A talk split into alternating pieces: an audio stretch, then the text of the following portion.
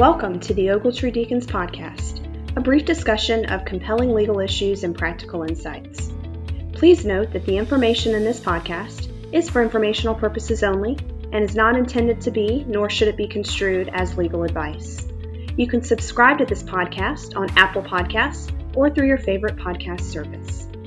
Please consider rating and reviewing so that we may continue to provide the content that covers your needs. Please enjoy the program. Hello, podcasters out there, and thank you for joining uh, us for our Ogletree Deakins podcast. My name's Kevin Bland. I'm a shareholder in our Orange County office here in California, and I'm here today with Karen Tynan, our West Coast Practice Group leader and Sacramento shareholder. Uh, we're discussing uh, 2021 Cal OSHA citation and enforcement trends and other important Cal OSHA Appeals Board cases in 2021 to help you better understand regulation interpretation, uh, the status of case law, and how those tricks can work for you. Okay, Karen, hey, let's start with a case that I know you want to talk about. Uh, this is a late appeal ca- uh, case that just came down. Can you uh, tell us a little bit about that? I know you can't use the name, right? do you want to talk about it a little bit? Yeah, I want to talk about scenarios where citations get mailed to satellite offices because the inspectors, when they send out the citations, are not sending the citations to necessarily the corporate address that's out of state in, you know, Arkansas or Texas or wherever. They're sending them to the inspection location. And in that case, you can have somebody that runs a warehouse and they get citations in the mail and maybe they don't understand. Maybe they think, oh, this is just a copy. It went to the corporate headquarters. And in Cal OSHA world, and this is a discussion that happens a lot um, amongst our peers, uh, there's no relief from from default or from a late appeal generally, unlike civil cases where you can have excusable neglect, you can have improper service, all that, right? Yeah, and you can what up to six months, right? Yeah. And so we don't have that case law or that regulation in the Cal OSHA world. And so what happens is, and there's a recent case about it, that a inspector mailed the citations to a remote location and even though he had been, this inspector had been corresponding with an in house counsel, with a general counsel on getting documents, things like that. At another location, though, right? Right. Um, he didn't send the citations to that general counsel. And even though um, that general counsel said, hey, wait a second, he should have mailed those citations to me, I would have appealed them on time. The appeals board said, no, no, no, no, no. Um, you never formally indicated you expected to be served at your mailing address. You never sent in a formal notice of representation. And so, therefore, we mailed the citations to an appropriate location. And too bad, so sad. And the practice pointer for those general counsels is that something in writing saying please serve those citations on me. I or the I'll accept service by email, something like that. I think that, and you may have had this experience. I've had inspectors say, "Oh, I have to mail the citations out by certified mail, so I'm not able to email you." And I say, "Oh, no, no, no, no, no! Just email me the courtesy copy, right? If if you get into that kind of battle, make it clear, right?" Absolutely, and I've had that, and that's something that you and I both uh, do. And this is another uh, benefit of having uh, counsel and if you're general counsel being involved early on because even in a initial document uh, request in an inspection response mm-hmm. our first sentence is what? All future correspondence related to this case comes to our office right? Yes. And and that writing has saved us uh, uh, before when the citations are mailed to some remote mm-hmm. location in Riverside County or in Yuba City or wherever, you know, pick yeah. pick some satellite office. And um, I I think that what we try to do in these podcasts is share some best practices, yeah. share some war stories, and talk about cases. And that recent case that came out about late appeals, it reminded me of um, that you and I sometimes uh, take some of the procedures we live and breathe it so much, we kind of take them for granted and we don't talk about them. Right. And I wanted to talk about it. No, that's a very good point. You know, a, another uh, thing that's in this vein that I've had some confusion on with folks is that every other legal document in your corporation, you have an agent for service of process. So if you get fi- uh, a lawsuit Right. filed against you, a complaint filed, all those things go to that service Yeah. of process, and you get them, and the right people get them. And Cal OSHA, there's a bunch of cases out there that says no. Uh, and to your point, sometimes, like in retail, management may change. The manager of that store may change. And it goes that, and they go, oh, this was done with, uh, you know, whenever Jane was managing, I don't have to worry about this. And we've had that happen with some large box stores uh, before. So it's very important hmm to get that correspondence clear and also recognize that they aren't going to serve the for service of process. That is something, though, so everyone knows.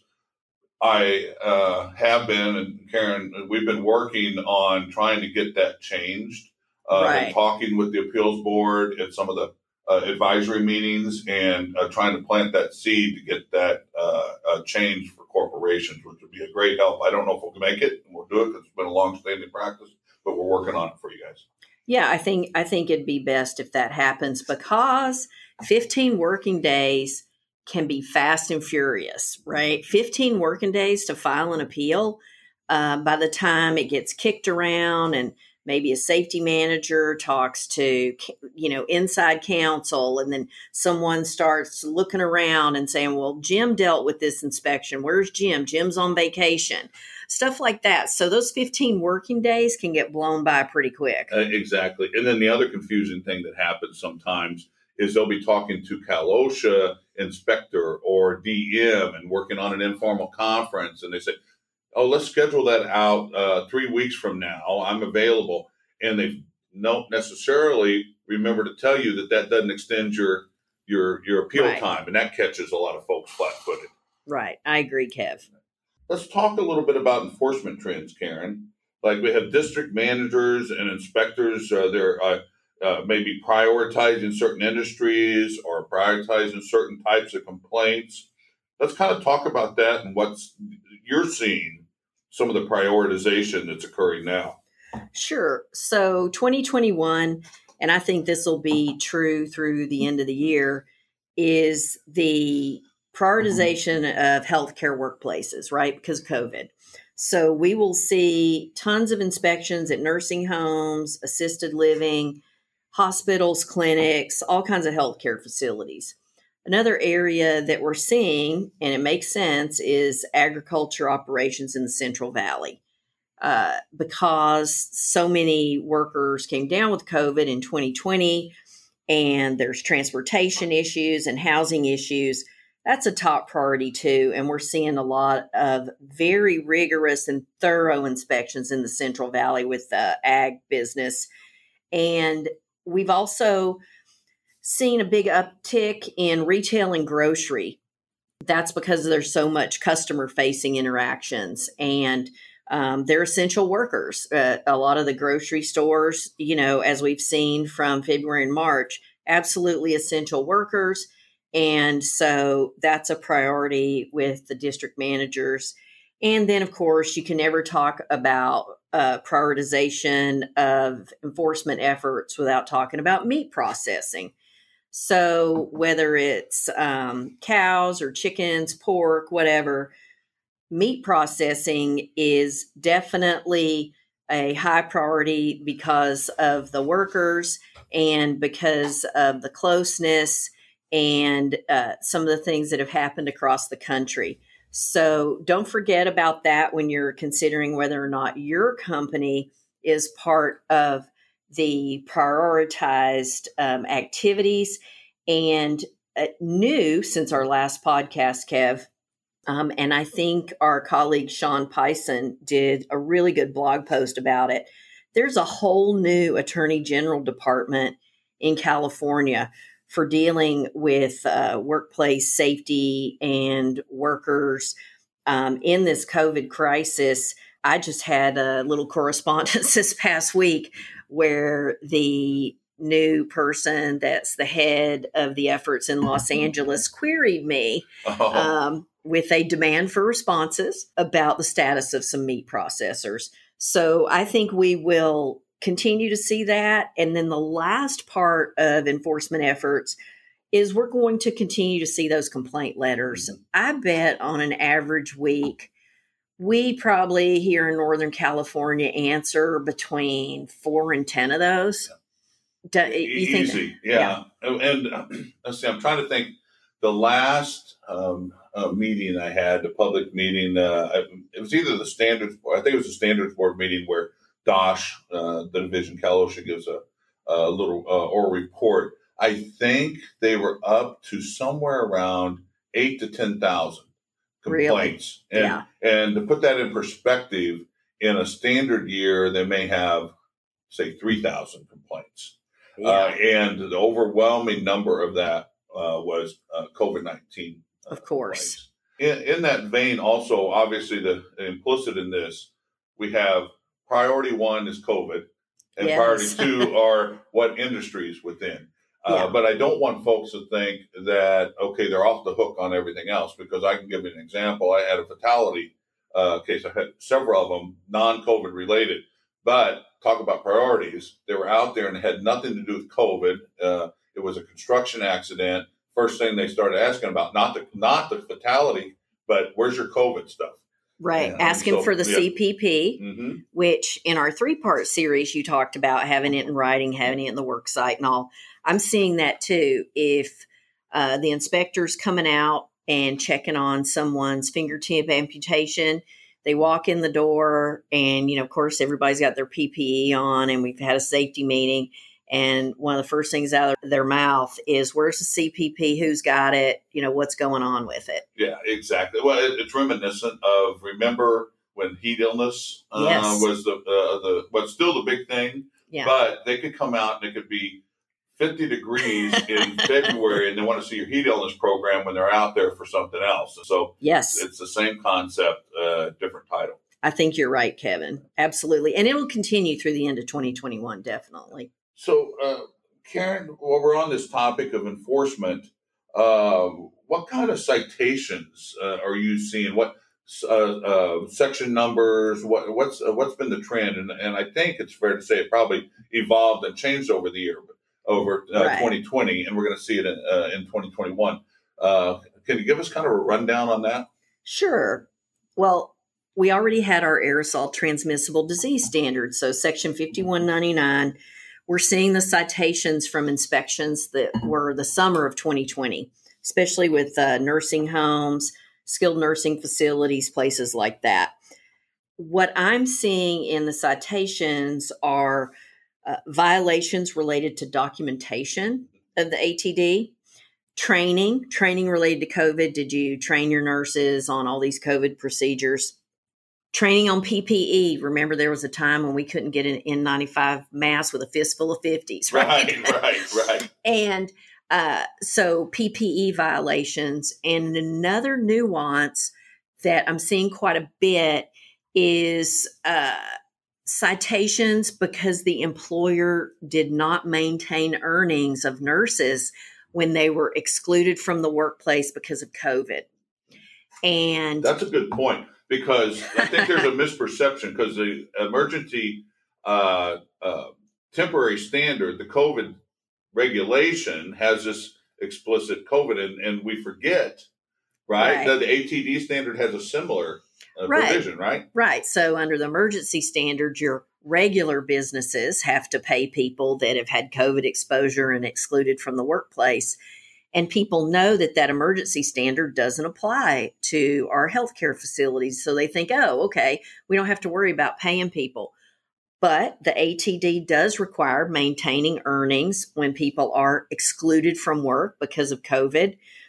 And it's it's something that's important for record keeping. So I've been seeing citations that um, happened where during the summer when people weren't really sure about how to, to deal with pay issues. So those are at the top. And of course, from inspections this summer, we're seeing IIPP citations. That's section 3203. And again, training, documentation, hazard evaluation, and th- those and and of course it goes without saying those are issued as serious yeah. uh, kevin and i have both quietly been informed that covid citations are supposed to be issued as serious unless basically no matter what right? Uh, yes no matter what unless there's some you know crazy reason not to right?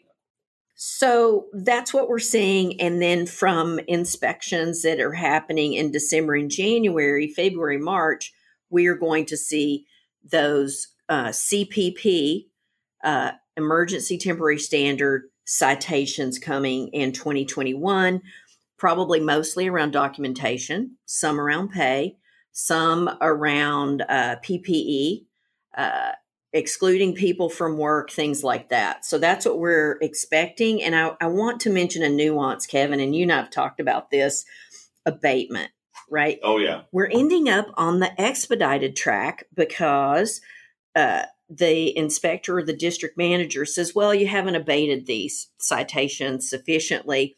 And so, boom, suddenly you're in the expedited track. It's fast and furious, and you've got a hearing set for six months. Yeah. You know, and along those lines, too, interesting enough, even if it says corrected, it's a COVID case, uh, there is, has been, this has been publicly stated that it's the COVID cases are going to be put in expedited. It won't be quote unquote the expedited uh, official non-abatement expedited, right. but it's going to follow that same track. So we're going to see a lot of quick work have to be. So what's the what's the key to that? If you get a citation, you're going to have to act on it fast. Get your expert witnesses in place fast. Decide where you're going to head, uh, which is some you know like uh, I know we were talking about this the other day uh, I think it's uh, you, you've been talking to some experts, so we have some folks in line when this when the time comes, right? Right for for um, testimony about causation, testimony about exposure, and I, I think that that is very important, Kevin.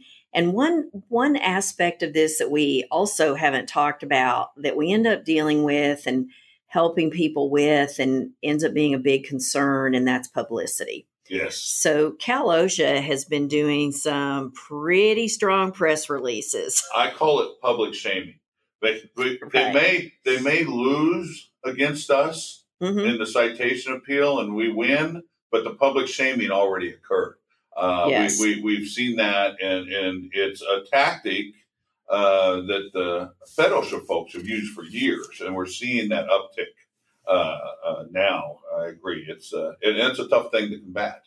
Right, especially for healthcare providers who rely on their professional reputation. Mm-hmm. And when a press release comes out and uh, hits the the internet and gets picked up by the newspapers and and other shows, Cal OSHA has been providing copies of the citations with the charging language, yeah.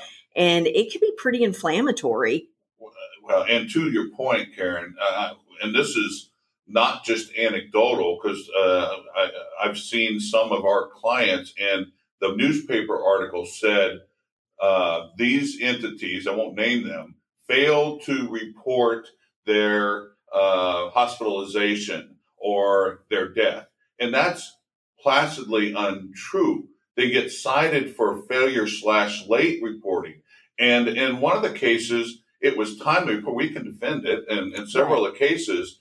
But the charging language doesn't differentiate. They don't say, oh, they reported this an hour late. It just says failure to report timely or report at all. And so that really is misleading to the public. I think so. And it goes back to the examples. I think it was in part two of our three part series on the COVID regs where you talked about how hard it is to get information, and Cal OSHA thinks yeah. if that person was admitted to the hospital at 10 o'clock on a Tuesday night, even if you didn't know about it, even if their family didn't know about it, that's when the clock starts ticking, yeah. right? Yeah, absolutely. I even had a couple cases where they had a fatality. They didn't even know they were hospitalized because they couldn't have that right. communication uh, in, in, that context. And and so the hard part too. One last point to put a pin in this subject on uh, the, the I'll, I'll, call it press releases. I like to call it public shaming.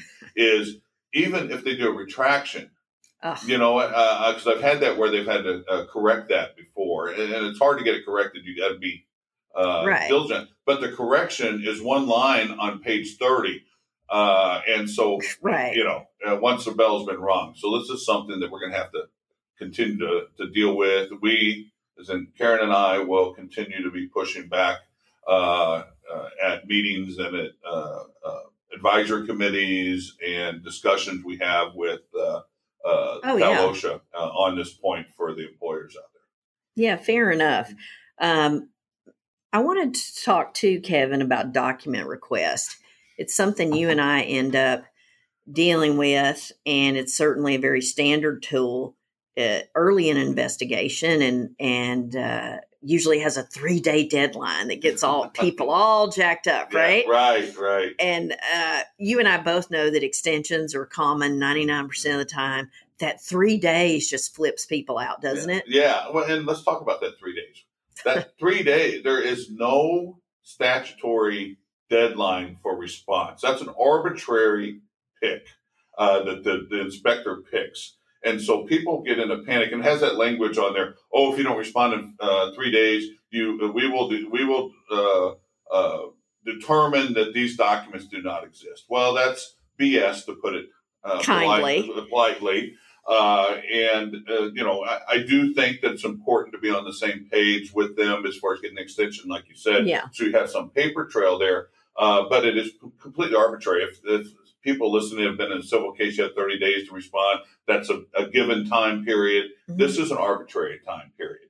Uh, now, and you know, it's in everyone's best interest to get it to them as fast as uh, as you can because you want to get that ball rolling and cooperate. Uh, but it is just an arbitrary uh, date picked, and I think it's very important to uh, recognize that. And you know, and along with that, now that we're we're talking about responding to uh, the document requests, it, it's a standardized list, but very uh, loosely written.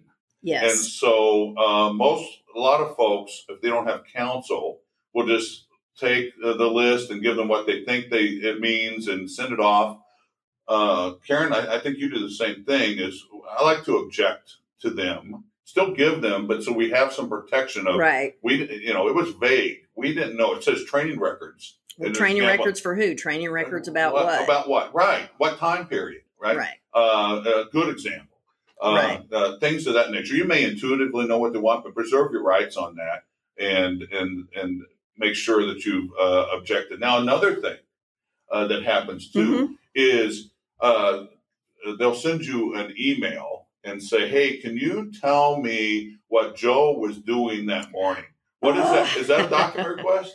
No. No. And stop thinking of it as that, Yes. right? hmm and don't create documents. I've I've seen too many times the inspector will check a box and say list of all employees in department D with their cell phone numbers and rank. And the employer says, "Well, I don't keep a list like that, but I created one." Oh my goodness, stop it. Yeah. Just settle down. we're we're going to deal with this. I, I think it's important. eh, People want to be cooperative, and it is important to be cooperative. At the same time, it's also important to understand what documents mean and that eh, the documents that you're sending to Cal OSHA and providing can be very impactful. So don't get it wrong. you know, and there's another thing that kind of dovetails into this, Karen, that uh, that I uh, do often is maybe have ten categories of documents, and uh, let's take the training documents for example. Training on Jim Marie uh, for whatever, and they'll they'll segment. They say, okay, here's our training documents on Jim and Marie. Uh, here's this. No, and let me tell you why. let me tell you why.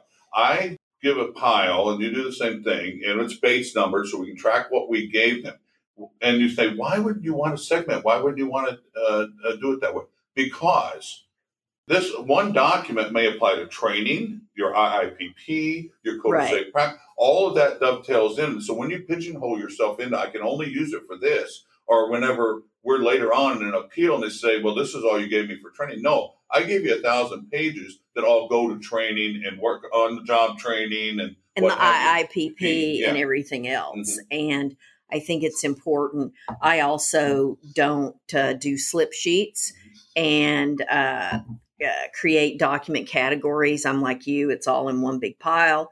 And we're not required under the California Civil Code to identify the documents because the appeals board regulations didn't adopt that the civil rule says oh in a document request you have right. to identify that's not how this works and so i think uh, that is an important part of dealing with document request i know that we're um, uh, kind of talking about the tricks and trends uh, here. We'll close this out. I, I do appreciate you guys uh, listening to us. Kevin and I, of course, have these series of podcasts all the way back to the beginning. We have basics like what is Cal OSHA? What is an inspection? We have a terrific podcast on accidents and fatalities. Remember that yes, one, Kevin? Yeah, that, that's important because there are some criminal potential in those. I do. Speaking of criminal, can I ask you one question before we close out? Okay. Do you ask for them to issue a warrant before they come in? No, not usually. right. I know. I get heard... that all the time. Right. right. And so, uh, yeah, you can, but probably not recommended because I know that question comes up with uh, with these inspections. So, all right. Well, thanks for listening to Karen and I. Uh, look for our blog articles on ogletree.com. Also, we recorded many different webinars on COVID 19 and other topics, along with other podcasts, as Karen alluded to. So, uh, I hope you enjoyed uh, today's podcast. Thanks for joining. Have a safe day. Everybody stay safe, and we'll see you on the next podcast.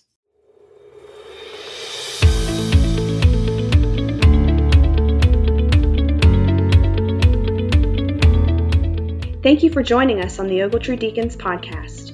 You can subscribe to our podcast on Apple Podcasts or through your favorite podcast service. Please consider rating and reviewing so that we may continue to provide the content that covers your needs. And remember, the information in this podcast is for informational purposes only and is not to be construed as legal advice.